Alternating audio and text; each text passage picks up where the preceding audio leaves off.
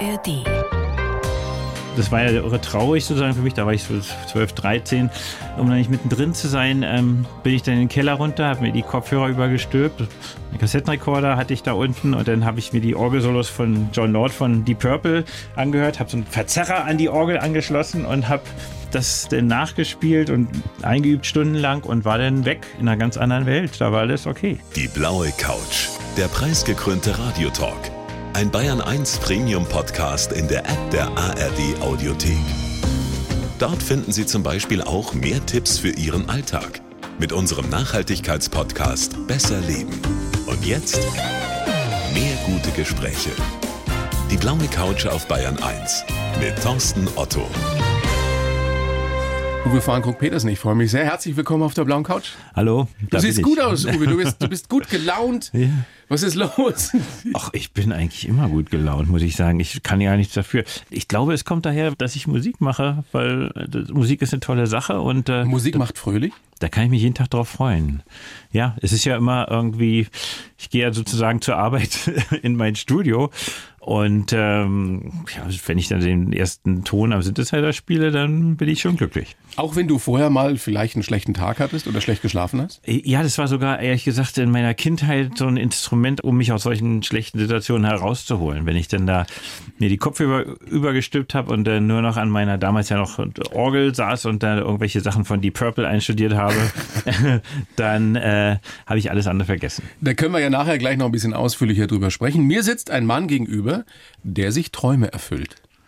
Ja, das stimmt. Zustimmung? Absolut. Ja. Als wir vor vielen Jahren gesprochen haben, es ist glaube ich genau 13 Jahre her, da warst du bei mir bei Mensch Otto damals. Und da hast du mir erzählt, dass du noch zwei Träume hast in deinem Leben. Mhm. Weißt du noch, was du gesagt hast? Nein, aber du wirst es mir gleich sagen. Du hast gesagt, du möchtest auf jeden Fall noch Vater werden. Mhm. Das hast du hingekriegt. Ja, zwei Kinder jetzt. Und du hast gesagt, du möchtest ein Musical auf die Bühne bringen. Wow. Dann äh, Also geradezu seherisch, ne? Darf ich, darf ich mir gratulieren hier? Das mit den Kindern war relativ einfach, aber ich musste jetzt. ich, aber ich musste, sagst du so. aber Für ich, dich aber, vielleicht. Nein, ich musste erstmal die richtige Frau finden. Und dann, nach der habe ich mein Leben lang gesucht und zum Glück dann ähm, ja vor jetzt äh, acht Jahren endlich gefunden. Ja, und, äh, das mit dem Musical, oh ja, das hat auch länger gedauert. Ne? Ich habe schon, glaube ich, Mitte der 90er angefangen, Musicals zu entwickeln und stand auch schon öfters mal kurz davor, dass es tatsächlich mal was werden sollte in äh, Las Vegas, äh, aber auch ein, schon einmal in Deutschland. Und es war ein langer Weg und Wüstenblume kommt jetzt endlich nach München. Am 5.10. ist Premiere. Am 15. ist Premiere. Nach drei Jahren, sehr erfolgreichen Jahren äh, im größten Theater der Schweiz, kommt es für kurze Zeit nach München. Also, wenn noch Karten da sind, unbedingt angucken. Es ist wirklich ein tolles Musical. Wobei wir gleich über den Inhalt sprechen werden. Und vorher hören wir uns mal kurz einen kleinen Ausschnitt an aus dem Titelsong aus Wüstenblume.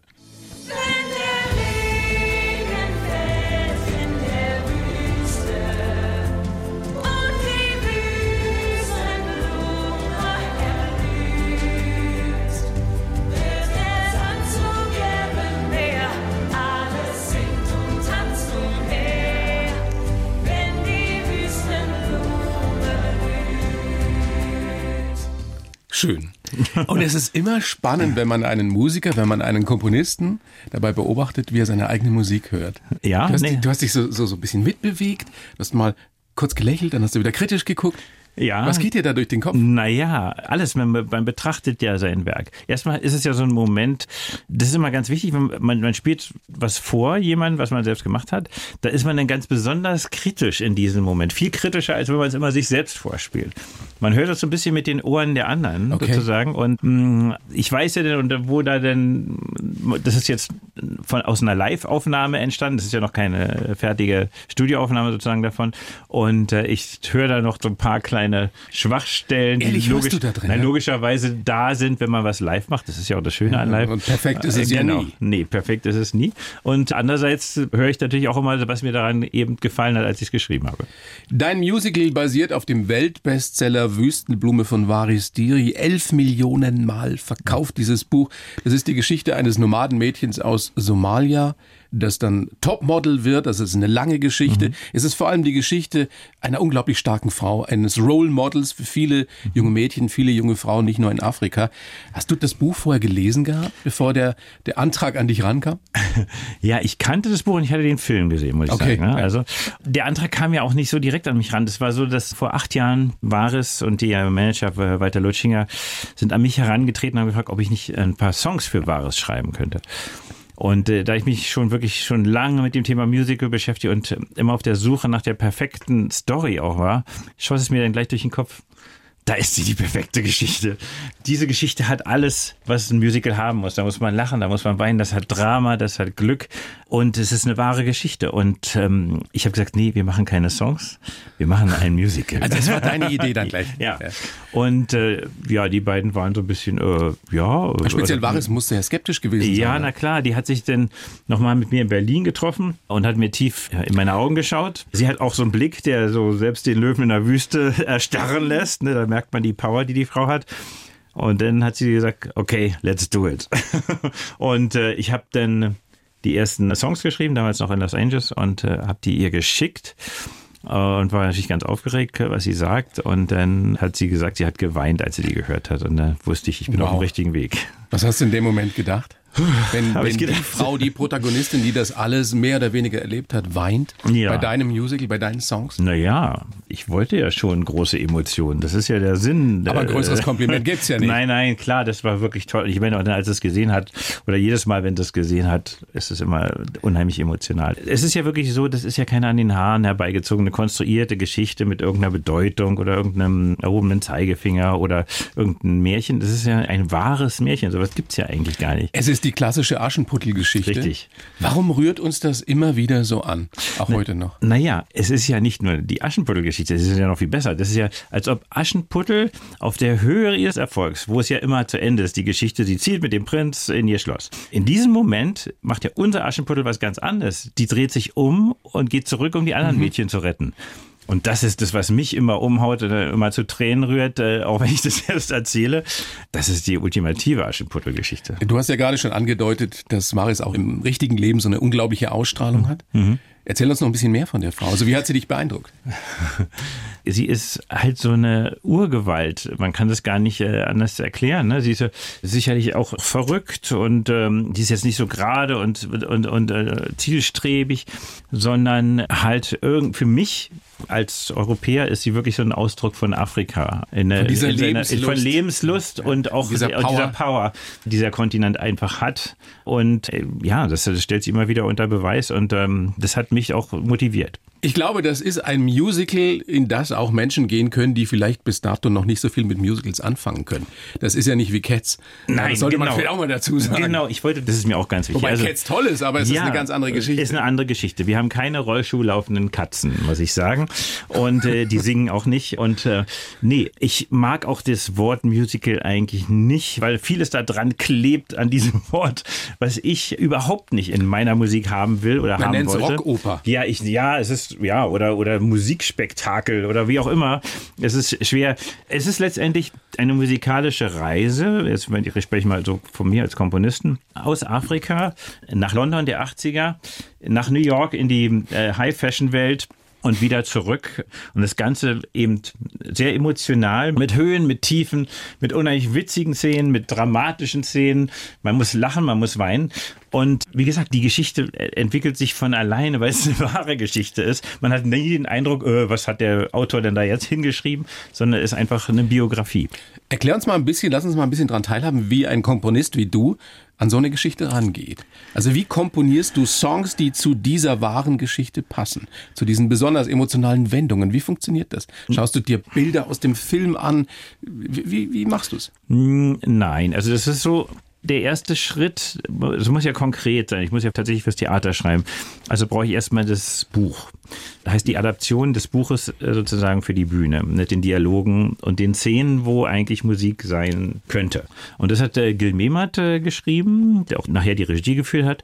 Ein sehr erfolgreicher Autor, der auch schon als Regisseur das Wunder von Bern gemacht hat. Also der, sagen wir mal, ein Musical-Spezialist. Aber er ist halt nicht so einer der alten Schule, sondern jemand, der sich so auch an na, ein bisschen riskantere Themen ranwagt oder, oder, oder was Neues probiert und nicht nur auf den äh, blanken Kommerz schaut.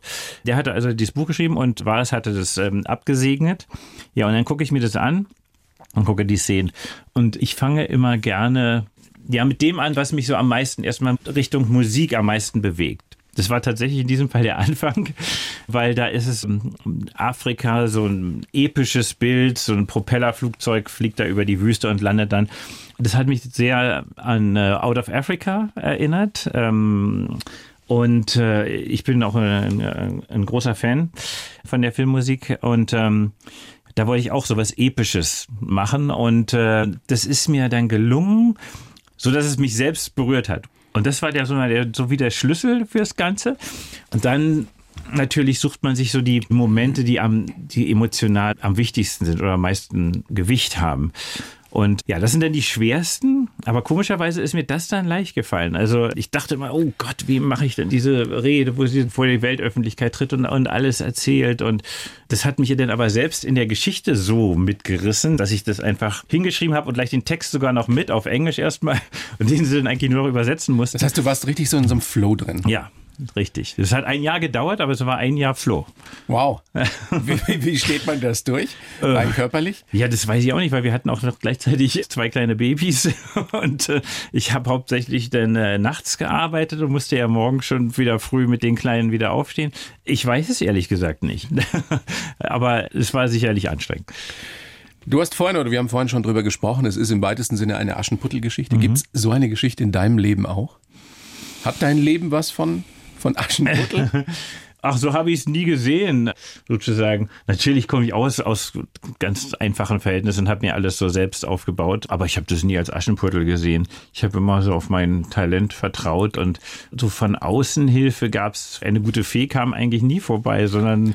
Du sondern, hast dir alles selbst erarbeitet. Nee, ich habe es mir eigentlich selbst erarbeitet, ja. Und du warst ja auch mal, eine Zeit lang warst du zumindest finanziell ziemlich weit unten. Ja, Du hast klar. mal den Satz gesagt, ich glaube sogar bei mir damals, äh, Nummer eins Hits und dennoch pleite. Ja, das war eine witzige Zeit. Wirklich eine witzige Zeit? Naja, im Nachhinein kann man das sogar komisch betrachten. Aber ich glaube, alle großen Rock'n'Roll-Bands waren mal pleite. ne? Ich habe mit, ja, mit, mit meinem ich hab einen äh, Freund Paul Stanley von Kiss, äh, der Sänger, die waren auch pleite. Ne? Bis sie sich dann irgendwie mal gesagt haben, jetzt, jetzt müssen wir das mal alles selbst in die Hand nehmen. Ne? Ich bin sehr froh, dass es nicht mehr die Geschichte deines Lebens ist. Nein. Zumindest. Nein. Uwe, davon gehe ich aus. Aber wir können ja nachher auch das noch ein bisschen anreißen. Ich schreibe für jeden Gast in dieser kleinen Show einen Lebenslauf. Und den würde ich dir jetzt geben. Okay. Du kennst ihn nicht. Nein. Ich habe ihn geschrieben. Du liest ihn bitte vor. Okay. Und sagst mir dann, ob du den so unterschreiben kannst oder ob das alles Käse ist. Okay. Bitteschön. Ich heiße Uwe Fahrenkrug-Petersen und schreibe Songs, die bleiben. 99 Luftballons kennt immer noch jedes Kind. Musik ist einfach meine große Leidenschaft. Eigentlich wollte ich Rockstar werden, aber ich bin auch als erfolgreicher Produzent ganz zufrieden. Angefangen hat alles mit einer Orgel im Keller meiner Eltern. Mit Anfang 20 kam mein Durchbruch mit Nena. Aber ich kenne auch die Schattenseiten des Erfolgs und ein richtig guter Geschäftsmann werde ich in diesem Leben nicht mehr. Deshalb musste ich mich auch immer wieder neu erfinden. Und manchmal macht mir unsere Zukunft Sorgen. Aber ich glaube an das Positive in den Menschen und vielleicht kann ich die Welt mit meiner Musik ein wenig besser machen. Ja, kann ich alles so unterschreiben, außer, Außer? eigentlich wollte ich Rockstar werden, bin ich ja geworden. Naja, du bist ja. ja. Aber wenn man an Uwe Farnkrog-Petersen denkt, Ja. denkt man vor allem an den wahnsinnig erfolgreichen Produzenten und Komponisten. Ja, gut, Komponist ist auch meine Lieblingsberufsbezeichnung. Ich sehe mich eigentlich hauptsächlich als Komponist. Komponist, Künstler, Musikproduzent in der Reihenfolge. Aber jetzt nochmal, also wenn ich da so ein bisschen kritisch nachfragen darf, noch lieber wärst du tatsächlich so ein Bon Jovi geworden? Na, ich bin ja mit Bon Jovi aufgetreten. mit, mein, mit meiner, mit meiner, mit meiner äh, Rock, Du, du siehst ja mindestens genauso gut aus wie John. mit, mit meiner Rockband äh, Voodoo X, ne, äh, die war ja, äh, war, das hatte ich ja in New York 1988, 89 mit äh, Jean Beauvoir zusammen eine richtige Heavy Metal Band gegründet. Wir waren ja da zwei Jahre äh, oder drei Jahre dann auf Tour, haben Platten gemacht, sind mit Bon Jovi aufgetreten. Stimmt es, dass ihr der Plattenfirma dann zu teuer wurde? Ja, wir wurden ja zu teuer. Naja gut, wir haben in Los Angeles gewohnt, wir haben ein Video auf Haiti, ein Voodoo-Video gedreht, wir sind zu Auftritten, wir sind auf Europatournee gegangen mit Ich Saga. zieh alles zurück, Ja. du bist ein Ja, Rockstar. Uwe. ja. Und auf jeden Fall, wir hatten so einen Deal mit denen, dass die unsere Tourkosten und unsere Videokosten irgendwie zahlen mussten. Und es wurde alles so astronomisch teuer. Also gar nicht, weil wir so teuer waren, aber weil wir einfach irgendwie immer was Besonderes, Großes machen wollten, dass wir irgendwie sagen, also nee, eine zweite Platte machen wir jetzt nicht. Wenn du an diese klassische Rockstar-Zeit in den 80ern, Ende der 80er, Anfang der 90er denkst, Mhm. wünschst du es dir zurück? Also würdest du gerne heute mit 59 plus Mhm. nochmal so leben? Könntest du es noch? Also ähm, nein, also ich könnte es ja, aber will ich gar nicht. Also weil äh, ich bin jetzt sehr glücklich mit meiner Frau und meinen zwei Töchtern, meinen Kleinen. Und wenn ich jetzt immer auf Tournee gehen müsste, ähm, dann da würde mir ganz viel fehlen. Was ich aber natürlich nicht aufgeben werde und auch nicht tue, ist immer neue, größere, schönere Musikprojekte auf die Beine zu stellen. Aber das kann ich ja auch von hier aus. Eben. Songs, die bleiben. Habe ich dir reingeschrieben. Mhm. Und davon gibt's ja nun einige. Ich würde gerne ein kleines Spiel mit dir machen. Ich nenne dir Künstler und oder Songtitel Mhm. und erzählst uns eine Geschichte, die du noch nie so erzählt hast. Ich versuche das Wir, mal. fang, wir fangen mal ganz leicht an.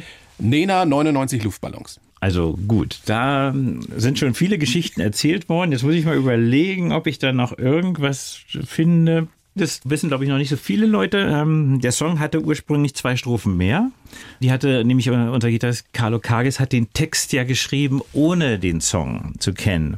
Ich hatte die Musik gemacht, so wie ich das damals gemacht habe, ohne einen Text und hatte auf Carlo gewartet. Und er hatte zufällig einen Text in seinem kleinen schwarzen Buch, der genau auf meine Melodie gepasst hat. Das war also wirklich äh, ein Schicksalstag, weil das ist ja eine lange Melodie. Das war eigentlich unmöglich, dass sowas sein konnte. Gut, und der Song hatte aber zwei Strophen mehr. Er hatte da sehr viel geschrieben. Und ähm, die haben überlegt, ja, das ist alles toll, wie kriegen wir das denn bloß äh, in den Song? Und haben, es war eh schon zu viel für einen Popsong, was wir da reinnehmen wollten. Deswegen haben wir dieses Intro und dieses Outro rangehängt, damit der Song nicht diese ganzen Strophen tragen musste, was letztendlich aber auch kompositorisch dann eine tolle Idee war. Das hat sich aber aus dem Text ergeben. Und zwei Strophen haben wir wirklich dann, glaube ich, zu einer zusammengekürzt und dann auch untergebracht. Ist das der wichtigste Song deines Lebens? Es ist sicherlich der wichtigste, ja. Muss ich, also ich würde sagen, der diese nachhaltigen Wirkung, ähm, die er bis heute hat in der ganzen Welt.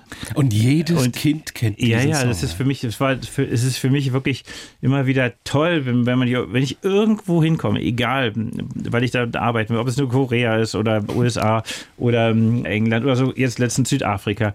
Ich brauche eigentlich nur sagen, ja, und übrigens, ich habe die Musik für 99 Luftballons geschrieben. Sag, I love Oh the my song, God. genau, genau. äh, Das mit dem habe ich meine Abi-Feier gemacht, mit dem habe ich und so. äh, Also ähm, jeder kennt es und es ist immer was Positives damit verbunden. In 52 Ländern auf Platz 1 gewesen. Ja. Irre. Noch erstaunlicher ist halt, dass es immer noch, vor allem in den USA, ähm, es ist unheimlich präsent immer noch. Also ich sehe es ja immer an den Radioabrechnungen weiter von der GEMA. Es ist fast noch präsenter als in Deutschland, was, was für mich wirklich total umwerfend ist. Gute Geschichte, Uwe. Vielen Dank dafür. Wir machen weiter. Justin Timberlake. Justin Timberlake. Okay, naja, ich habe für das erste InSync-Album einen Titel gemacht. Okay, jetzt kann ich was erzählen, was keiner weiß. Dieser Titel heißt Forever Young. Den hatte ich eigentlich für was ganz anderes geschrieben, nämlich für einen anderen Münchner äh, Institution, für die Bravo. Die Bravo wollte nämlich, glaube ich, ich weiß nicht, ob es ihr 40. Geburtstag war oder wie auch immer, einen riesen Hitsong haben. Die wollten einen eigenen Song. einen eigenen Song und der sollte Forever Young heißen, nämlich für die Bravo. Die sollte Forever Young sein. Und äh, hier die Plattenfirma, also damals BMG, die haben gesagt, nein, das ist ein Hitsong, den wollen wir unbedingt haben für diese junge amerikanische Band, die wir jetzt hier in Europa rausbringen und kannst du den nicht mit denen produzieren? Dachte ich, äh, ja, aber die Band macht doch eigentlich so R&B, das ist doch gar kein R&B-Song. Nein, nein, das ist ein Hitsong, wir brauchen Hitsongs. Ich gesagt, okay. Und dann also habe ich äh, mit InSync in Berlin dann im Hansa-Studio das aufgenommen und habe wirklich redlich versucht, das irgendwie doch ihrem Stil anzugleichen, obwohl es eigentlich Unsinn war. Die Band hätte einen anderen Song singen müssen und ohne die Band wäre es sicherlich vielleicht auch ein Hit geworden. Auf jeden Fall ähm, hat es nicht zusammengepasst, war aber trotzdem ein tolles Erlebnis, mit denen zusammenzuarbeiten. Justin war auch nicht der beste Sänger, muss ich sagen. Er war nur der zweitbeste Sänger von InSync, aber er hatte halt das größte Charisma mit seiner. War das damals schon erkennbar? Ich meine, der war ein ganz junger Kerl damals. Ja, das mal hat man, schon, hat man irgendwie gesehen. Ja, der hatte dieses Auffällige, dieses Näselnde und sicher auch schon so eine Attitüde. Und die anderen waren eigentlich so nette Jungs von nebenan. Also man hat das schon gesehen. Ja. Dann machen wir weiter mit Girls Generation Bump It. ja. Oh, Werden viele jetzt von den Bayern 1 hören und hören und sagen, Hä, bitte? Aber Monster erfolgreich K-Pop, wie man Ja, sagt. ja. Erzähl was dazu. ja, Girl Generation ist, äh, glaube ich, die, glaub ich, die erfolgreichste K-Pop-Band. Sind, äh, glaube ich, 13 Mädchen? Ich weiß, es variiert immer in der Zahl. Die haben riesige, riesige Hits seit, glaube ich, glaube ich, inzwischen schon fünf, sechs Jahren oder sieben Jahren, nee, länger, zehn Jahren in ganz Asien und inzwischen auch Amerika. Ich habe mit einem norwegischen Team zusammenarbeitet von Komponisten, die ganz groß im K-Pop sind. Mit denen habe ich auch an anderen Projekten in LA gearbeitet. Und da macht man halt so Songwriting-Sessions eben für diese K-Pop-Stars. Ich habe für viele K-Pop-Stars was geschrieben. Und da die nur die größten sind und dann noch auch die Show mit solchem Aufwand machen. Ich weiß noch genau, wie ich das so ähm, an meinem kleinen Keyboard so in Los Angeles komponiert habe und meine norwegischen Freunde da den Text und die Melodie und so weiter gemacht haben. Und dann sehe ich das zwei Jahre später mal auf der Bühne da vor 50.000 Leuten. Da ich, wow. Unglaubliche also, Shows. unglaublich. Ein, Ja. Ein Riesenhit, Ja, ja, Monsterhit. ja. Ich weiß nicht, wie oft verkauft da. Ich weiß nicht, es war auf jeden Fall Nummer eins der weltweiten Billboard-Charts. Krass, was du alles gemacht, was du alles erlebt hast. Wir machen weiter auch mit einer ganz großen Kim Wilde, Any Place, Anywhere, Anytime. Oh ja, die Geschichte ist so. Nena und auch ich, wir waren schon noch vor nur geträumt, große Kim Wilde-Fans. Ne, Kim Wilde war so kurz in der Zeit vorher wirklich erfolgreich. Und wenn man sich nur geträumt anhört, dann hat es auch viel von Kim Wilde irgendwie. das war so sicherlich ein großer Einfluss. Und dann äh, bei äh, Nena featuring Nena, also bei diesem Album, wo ich unsere alten großen Nena Band Songs genommen habe und nochmal mit Nena als Solokünstlerin die neu aufgenommen habe, da wollten wir auch irgendwie irgendwo irgendwann neu machen. Und ähm, ich hatte gesehen, wirklich durch Zufall, dass Kim Wilde in Berlin war, um Promotion für irgendeinen Song zu machen, eine große T-Online-Party oder irgendwas. Und er hat gesagt, Nena, lass uns da doch einfach hinfahren und Kim fragen, ob sie nicht mit dir den Song singen will. Ah Und die hat gesagt, oh, das machen wir. Und dann sind wir dahin und haben sie gefragt. Und sie fand das eine super Idee und dann haben wir es tatsächlich gemacht. Und ja, eine War Strophe- auch so, so ein bisschen erfolgreich. eine Strophe Englisch oder zwei Strophen Englisch und ein Refrain Englisch und der Rest auf Deutsch. Ja, das hat toll funktioniert und die Chemie von den beiden, auch in dem Video, ist wirklich toll. Tolle Frau, tolle Künstlerin Kim Wilde ist übrigens auch auf unserem Summer of Music Festival am 9. September in Marktredwitz mit dabei. Mach mal den Bayern 1 Hörerinnen und Hörern so ein bisschen Lust drauf, worauf können wir uns freuen? Mit Ah, Kim Wilde. Na, Kim Wilde, also ist ja eine Ikone, ja, der Rockmusik und der 80er Jahre und hat so viele Hits, die jeder von euch kennt. Bei vielen wisst ihr wahrscheinlich gar nicht, dass es von ihr ist, aber das wird sicherlich ein mitreißendes Konzert. Und die kann es immer noch. Die kann es immer noch. Ja, die hat auch wirklich im, im Studio gesungen wie eine Göttin. Also wir haben ja auch ein paar neue Songs gemacht und die ist so musikalisch und so professionell. Also da gab es keinen, jetzt versuch doch mal, oder sondern es war immer gleich äh, plattenreif. Dann machen wir zum Schluss nochmal Nena. Nur geträumt, das war dein erster Song, den du für Nena geschrieben hast. Ne? Ja, das war mein erster Song. Ähm, den Song habe ich ja für unsere Band Nena geschrieben. Ja, ja, klar. Das muss man immer dazu sagen. Nena war nur die Sängerin, jetzt äh, damals jedenfalls. Ja, Nena und Rolf waren ja nach Berlin gekommen, um was auf Deutsch zu probieren. Mit ihrer Band vorher hatten sie englische Songs gemacht und das hatte auch nicht richtig gut funktioniert. Und ich hatte durch Zufall noch eine Tournee mit denen gemacht. So eine letzte Tour, die noch mit den Stripes äh, zu machen war, durch irgendwelche Diskotheken bin ich irgendwie da rangeraten. Die hatten einen Keyboarder gesucht für die Tour und ich brauchte ein bisschen Geld, um meinen Synthesizer-Case zu bezahlen. Irgendwie, da konnte ich 400 Mark verdienen in zehn Tagen. Das war super. Und äh, bin ich da einfach mit. Und dann hat mich Nina dermaßen beeindruckt bei diesen Konzerten, manchmal vor drei Leuten, manchmal vor 30, dass sie die so mitgerissen hat, obwohl die Songs gar nicht so toll waren und wir dann immer nochmal das ganze Programm als Zugabe spielen müssten, dachte ich, wow, das ist ja eine tolle Sängerin. Und deswegen habe ich mich dann hingesetzt und dachte, ja, dann wollen wir was zusammen denn machen. Da hat sie gesagt, ja und so, ich will ja mal was auf Deutsch probieren. Und dann hatte ich über Weihnachten meine Synthesizer mit nach Hause genommen und habe dann äh, nur geträumt. Äh, das ist ja eigentlich nur der Sequenzer und die Melodie auf dem anderen gemacht und ihr die Kassette vorgespielt. Und sie fand es toll und äh, sie hat dann ihren ersten deutschen Text versucht. Ne? Und sie kam dann wieder zurück aus Hagen und sagt, ja, ich habe einen Text äh, geschrieben, aber ich kann es dir nicht vorsingen. Ich sage, wieso denn nicht? Ich muss es dir ins Ohr flüstern. Sie hat sich es nicht getraut, weil es auf Deutsch war. Ne? Sie war nur Englisch gewohnt. Das kann man sich heute gar nicht mehr vorstellen. Hat sie aber dir wirklich ins Ohr Ja, hat geflüstert? sie mir ins Ohr geflüstert. Und er hat gesagt, ist das gut? Ich sage, ja, das ist super. Und, und dann haben wir halt nur geträumt, als unsere erste Single aufgenommen. Stimmt es, dass du am Anfang, du hast es ja schon angedeutet, gerade sehr, sehr skeptisch warst, was, was das Vermögen und das Potenzial dieser Band anbetraf? Also von welcher jetzt? Von der Band Nena? Ja. Vermögen? Wie meinst du das? Naja, dass du dir gedacht hast, Ach so, ach charismatische so, ach. Sängerin, aber Ach so, genau. Ja, nee. Ja, das war ja so, dass Nena und Rolf kamen nach Berlin und wollten halt eine Band machen. Ja, und ich war mit ihnen auf Tour gewesen und dachte, ja, tolle Sängerin, unheimlich charismatisch und so. Aber hm, ich hatte in Berlin wirklich mit ganz tollen Musikern damals zusammengespielt. Jürgen Demel, der später ja auch unser Bassist wurde, war einer von denen und wir hatten den besten Schlagzeuger damals in Berlin und, und dann kam Rolf, der eher, eher so ein bisschen geradeaus solider Schlagzeuger war und nicht der große Künstler und dachte, hm, kann das denn was werden? Und damals hat man ja noch so gedacht, Musiker muss besonders Ja, virtuos, virtuos sein ne? und so weiter. Ja gut, aber letztendlich war es gut, denn diese Mischung, die dann da zustande kam, denn noch Carlo kam ja dann noch dazu aus Hamburg, als alter Hippie, der schon in ganz vielen Bands gespielt hatte mit seiner großen Erfahrung, ähm, war es denn diese Mischung, die dann wirklich das ausgemacht hat, dass all das entstehen konnte. Also, wir haben jetzt mal so langsam angerissen, was du alles schon gemacht und erreicht hast. 99 Luftballon, ich habe schon gesagt, in 52 Ländern Platz 1. Du hast das ja auch geschrieben, das ist ja auch wichtig zu wissen, ja, was den Verdienst auch angeht. Insgesamt über 35 Millionen Tonträger verkauft, 60 Mal Gold und Platin. Da werden jetzt viele sagen, der Mann muss doch schon damals steinreich gewesen sein. Warum warst du es nicht? Naja, also erstmal, wie alle eigentlich großen Rockstars sind wir von den Tonträgerfirmen gnadenlos beschissen worden. Kann man das einfach so klar sagen? Das kann man einfach ganz klar sagen, ja. Das kann man auch klar belegen. Wir haben es nachher alles mal zehn Jahre später mal von einer großen Anwaltskanzlei in Hamburg mal aufrollen lassen. Pi mal Daumen, um wie viel Millionen geht's da oder ging's da? Die, die nicht angekommen sind, also die haben geschätzt 60 Millionen.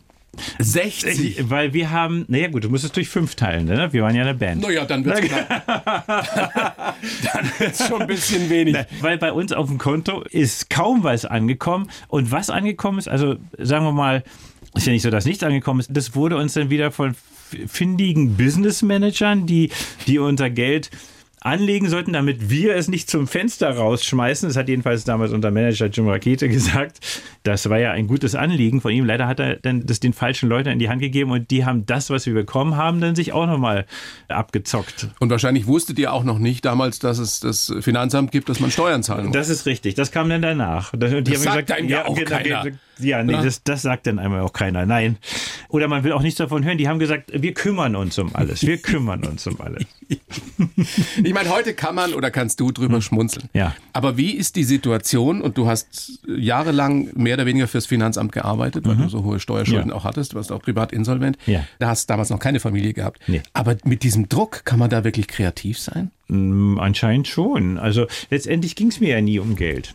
Also ich hatte. Naja, aber wenn man keins hat, dann wird's auch Ja, blöd. naja, es ist ja so, es ist ja sehr viel Geld reingekommen sozusagen. Also muss dir der Insolvenzverwalter die Möglichkeit geben, weiterzuarbeiten. Du sollst das ja auch irgendwie alles wieder reinbringen. Und äh, sozusagen, also hatte ich die Möglichkeit, weiterzuarbeiten, auch wenn ich jetzt selbst persönlich nicht viel davon hatte. Aber du musstest weiterarbeiten. Ja, du na hättest klar. nicht einfach sagen können, so jetzt habe ich aber auch keine Lust mehr. Na, doch hätte ich sagen können. Und dann? Dann wäre es halt so gewesen, wie es ist. Dann hätten die halt alle weniger gekriegt. Aber das war ja nie meine Intention, nicht zu arbeiten. Mir macht es ja Spaß, was ich mache. Und ich, mir macht es auch Spaß, damit erfolgreich zu sein. Dass es nur ausgerechnet in dieser Zeit besonders erfolgreich war, ist halt ein bisschen tragisch. Was hättest du denn für einen Rat aus heutiger Sicht für den jungen Kerl von damals? Kümmer dich selbst um deine Finanzen. Ne? Also, man will es ja eigentlich nicht tun. Deswegen macht man Musik, ne? weil man mit dieser Welt nichts zu tun haben will. Aber man muss sich leider selbst kümmern, weil wenn es die anderen machen, sieht man nachher schlecht aus. Was wäre anders in deinem Leben, wenn du heute, äh, weiß nicht, wie viele Millionen mehr hättest? Weiß ich nicht. Ich muss sagen, das interessiert mich so gar nicht so richtig Geld. Also ich, Das, ich, ich du bereust das auch gar nicht. Nein, überhaupt nicht. Das ist so, ich bin froh, wenn ich Geld verdiene, damit ich immer weitermachen kann. Und du hast jetzt nun auch eine Familie, hast zwei ja, genau. kleine Kinder, dann und, brauchst du genau, auch Geld. richtig. Und auch, dass ich für die, auch für die sorgen kann, das ist mir ganz wichtig und das ist eine Verantwortung. Aber irgendwelches Geld zu stapeln, das war noch nie meine Idee und auch nicht der Grund, warum ich angefangen habe, Musik zu machen. Musik ist und war deine große Leidenschaft. Es ist meine angefangen, große Leidenschaft. Mhm. Angefangen hat alles damals im Keller deiner Eltern mit einer alten Orgel. Ja. Und die Legende geht, du bist da immer in den Keller runter, wenn die Eltern gestritten haben. Ja, die haben sich damals getrennt und das war ja irre traurig sozusagen für mich. Da war ich so 12, 13. Um da nicht mittendrin zu sein, ähm, bin ich dann in den Keller runter, habe mir die Kopfhörer übergestülpt. Einen Kassettenrekorder hatte ich da unten und dann habe ich mir die Orgelsolos von John Lord von Deep Purple angehört, habe so einen Verzerrer an die Orgel angeschlossen und habe das dann nachgespielt und eingeübt stundenlang und war dann weg in einer ganz anderen Welt. Da war alles okay. Hast du die Jungs von Deep Purple mal getroffen? Hast du denen das mal erzählt, dass du ihnen Ich habe John Lord zu einmal getroffen, ja genau, ich habe ihm das dann erzählt, ja genau, ich habe ihm das erzählt, einmal. Der ist ja leider schon gestorben jetzt, aber ich habe es ihm erzählt, mal im Hotel habe ich ihn mal getroffen, ja. Dein Papa war Chefkoch? Mhm. Der wollte, dass du Diplomat wirst. Ja, die Mama wahrscheinlich auch. ja. Wie ich- glücklich waren die mit dem Erscheinungsbild des, des 16-Jährigen damals? Der, was hast du alles getragen? Was habe ich mir aufgeschrieben? Äh, Roter Samtmantel, Ja. Wildlederstiefel, Kajalstrich. Das ist ja, wir reden über die 80er. Mhm. Ja. ne? Also für die Eltern damals, die bürgerliche Berufe ausgeübt haben. 70er war das sogar. 70er Ja, sogar. ja, genau, ja. Ja, äh, vielleicht nicht so leicht zu akzeptieren Nein, da war, gewesen. das, da war das letztendlich ganz gut, dass sich meine Eltern getrennt hatten. Ne, dann war ja mein Papa irgendwie äh, nicht hier zu Hause und meine Mama hatte dann ihren eigenen Job. Also war keiner zu Hause. Konnte ich eigentlich machen, was ich wollte. Wie alt warst du da, als die sich getrennt haben? 15, 16, ja. Aber trotzdem blödes Alter, oder? Es ist furchtbar, klar. Es ist schrecklich. Aber wie gesagt, dafür war es dann ganz gut. Ich hatte dann auch mein kleines Motorrad und bin jeden Tag in den Proberaum gefahren und erst spät, Mitternacht oder irgendwas zurückgekommen, weil die anderen, mit denen ich da geprobt habe, waren alle viel älter, die Musiker. Und so konnte ich das alles machen. Sonst hätte ja irgendeiner gesagt, nein, du musst nach zu Hause sein. Wenn man dich so erzählen hört, auch über deine Jugend, über deine Kindheit, könnte man fast denken, dass Musik dich gerettet hat. Oder geht es zu weit? Nein, das hat auf jeden Fall gerettet, auf jeden Fall. Und es war meine Bestimmung. Ne? Es gibt so eine Geschichte, es gibt so einen wichtigen Wendepunkt in meinem Leben, der äh, damals irgendwie vielleicht unwichtig erscheint, aber eigentlich so der richtige Wendepunkt war. Denn nach der Schule, damit ich noch ein bisschen Unterhalt von meinen Eltern gekriegt habe, also glaube ich 300 Mark oder sowas, damit ich weitermachen konnte mit der Musik, musste ich ja so tun, als ob ich studiere oder zumindest ein Studium anfangen. Und ich wollte natürlich Rockstar werden, aber ich musste irgendwie erst weiter studieren und musste dazu ein Praktikum machen bei Siemens. Äh, für Luft- und Raumfahrttechnik hatte ich mich entschieden, weil ich das mich schon immer interessiert hatte. Und dann habe ich da die einzige Praktikumsstelle, weil zwei von meinen Onkels waren Ingenieure bei Siemens, die haben sich da ins Zeug gelegt und die hatten eine Praktikumsstelle dafür und ganz viele Bewerber und ich bin da hin und mich da vorgestellt und dann hat er geguckt, was, Sie haben 13 unentschuldigte Fehltage. Wieso 13 Tage? Ich sage, naja, bei 14 wäre ich rausgeflogen. Das fand er gar nicht witzig. Und dann sagt er, ja, bei uns herrschen andere Sitten hier bei Siemens und die Haare müssen ab. Ich sage, was, die Haare müssen ab? Ich spiele eine Rockband. Er hat gesagt, die Haare müssen ab. Sag ich, nee, tut mir leid, dann ist das hier nicht das Richtige für mich. Er sagt, was? Wissen Sie, wie Ihre, Ihre Onkels sich für diesen Job eingesetzt haben und wie viele andere Bewerber es gibt? Ich habe mich gesagt, nee, ich spiele in einer Band, das geht nicht. Hab mich umgedreht und bin gegangen. Und das Spannende ist, ich habe eine ganz ähnliche Geschichte erlebt, die auch bestimmt für mein Leben war. Mhm. Das Interessante ist, dass man sich im Nachhinein, zumindest ist es bei mir so, dass man sich fragt, wo habe ich in diesem Moment die Werbe, den Mut, die Kraft hergenommen? Ja. Um dem zu sagen, dann halt nicht. Ja, Weil im Endeffekt weiß man ja nichts, wie es weitergeht. Nee, wusste man nicht. Ich stand dann auch auf der Straße. Mein Herz hat ganz schön geschlagen und dachte, oh, das hast du jetzt also abgesagt. Deine Zukunft ist jetzt doch relativ ungewiss. Aber ich stand trotzdem erhobenen Hauptes da vor dem Siemens-Gebäude und mit pochendem Herzen dachte, naja, dann muss ich jetzt doch Roll Rockstar werden. Hast du immer dran geglaubt? Ja, hab ich. Das ist toll. Nie gezweifelt? Ich meine, es ging ja relativ früh dann schon los. Ja, ne? zum Glück geht es relativ früh los. Es war wie so eine Leiter. Ne? Es ging eigentlich immer voran. dadurch konnte man die Hoffnung behalten. Ne? Wenn man jetzt irgendwie lange, schwere Misserfolge mit der Musik gehabt hätte, in so jungen Jahren, na, dann hätte man vielleicht doch gesagt, ja, vielleicht soll ich doch was irgendwie studieren. Aber es ging einfach immer weiter, immer weiter. Und man macht sich dann auch noch nicht Gedanken. Man ist ja jung, man kann seine Jugend verschwenden. Man könnte mal sagen, ja, komm, jetzt Wann hast du angefangen zu denken? Das ist ja so eine spannende Frage unter Ja. Männern, ja? Ja. Also mein Gefühl ist, bis Mitte, Ende 20 denken viele Männer nicht wirklich nach, was Mhm. sie mit ihrem Leben anfangen oder was sie überhaupt mit, dem, mit sich anfangen. Da hast du völlig recht. Also ich denke so auch mit 30 habe ich angefangen zu denken. Da war die Nena-Karriere aber schon vorbei. ja, aber ist das gut? Also gerade für einen Künstler, wenn er denkt? Nein, gar nicht gut. Also ich glaube nicht. Sich von der Kunst treiben lassen, finde ich, ist ganz wichtig. Hast du das immer hingekriegt? Ja. Also Du, du hast auch, also jetzt kein blödes Kompliment, aber du hast trotz deiner, wie alt bist du jetzt? Warte mal, lass mal gucken. 63? 64? Hast du was erstaunlich Jugendliches? Und das ist ja nun bei Rockstars nicht immer so. nein, ja. Also du, hast, du, hast, du hast ganz glatte Haut. Ja, dafür ist mal kann ich nichts. Nein, aber Ja. also Ja. ist das das einfach, wenn man das findet in seinem Leben? Du hast gesagt, das ist meine Bestimmung, wenn man das ausüben kann und darf. Ich glaube ganz jung? fest daran, total, ja. Ich glaube, dass viele Menschen unter ihren Berufen, die sie dann ergriffen haben, leiden, weil es gar nicht das ist, was sie wirklich machen wollen. Und ja, das, glaube ich, bedrückt einen im Leben und hat Auswirkungen. Ein Mann, der alles erreicht hat, sitzt vor mir oder doch nicht? Nein, oh Gott, oh Gott, alles erreicht, das ist ja viel zu hoch. Ich hab- in deinem Alter Ja, denken genau. andere an die Rente. Nein, Weißt du? nein, nein, nein, ich folge weiter meiner Bestimmung. Das wäre die richtige Ausdruck. Und ich habe natürlich immer noch wieder einen noch größeren Plan als das, was war. Was noch kommt nach Wüstenblume? Ein ganz großes Projekt, was mir unheimlich am Herzen liegt, äh, was ich seit sieben Jahren schon zusammen mit meiner Frau, die auch Künstlerin ist, zwar aus Bildnerkunst, aber zusammen dran arbeite, was ein ähm, utopisches Musikprojekt werden soll. Ein utopisches Musikprojekt. Ja. ja, New Atlantis Project. Also ich will nicht zu viel verraten jetzt, weil wir noch nicht so weit sind. Erstmal machen wir jetzt Wüstenblume, aber es geht darum, dass die ganze Entertainment-Welt, Film, Fernsehen, alle Medien zeichnen ein dystopisches Bild von unserer Zukunft. Das kann ja so sein, wenn wir nichts tun und uns nicht weiterentwickeln. Aber ich möchte das nicht für meine Kinder, eine dystopische Zukunft. Und dazu finde ich, ist es wichtig, es erstmal fühl- und erlebbar zu machen, wie eine utopische Zukunft sich eigentlich anfühlen könnte, damit man weiß, ja, es geht ja, oh, es könnte auch wirklich toll werden. Und es Äh, lohnt sich Und es auch. lohnt sich auch dafür zu arbeiten und zu investieren. Und das soll dieses Projekt erreichen. Das ist natürlich eine große Musikshow mit einer Science Fiction, ich nenne es immer eine Parabel auf die heutige Zeit, also die heute beginnt, aber dann eine Fiction, eine, eine erfundene Geschichte ist. Aber es ist mehr als das. Es ist dann so, ein, so eine Art Campus. Aber wie gesagt, mehr möchte ich gar nicht verraten. Und es dauert auch noch ein bisschen. Es dauert noch ein bisschen. Wir sind jetzt so dabei, das Geld dafür einzusammeln und weil das soll dann ein Jahr an jedem Standort ungefähr stehen und dann weiterziehen können. Ähnlich wie du bin ich auch ein relativ später Vater und ich habe das Gefühl, wenn ich mit 25 Vater geworden wäre, wäre es eine ziemliche Katastrophe gewesen. also ich habe das Gefühl, ich kriege das heute besser hin. Geht's dir ähnlich? Also ich muss sagen, man ist ja immer eine persönliche Sache, aber ich denke, ich habe das genau richtig gemacht, weil jetzt habe ich viel mehr Zeit, mich auch um die zu kümmern und mich darauf einzulassen, weil sonst hätte das vielleicht kollidiert ne, mit meiner musikalischen Karriere.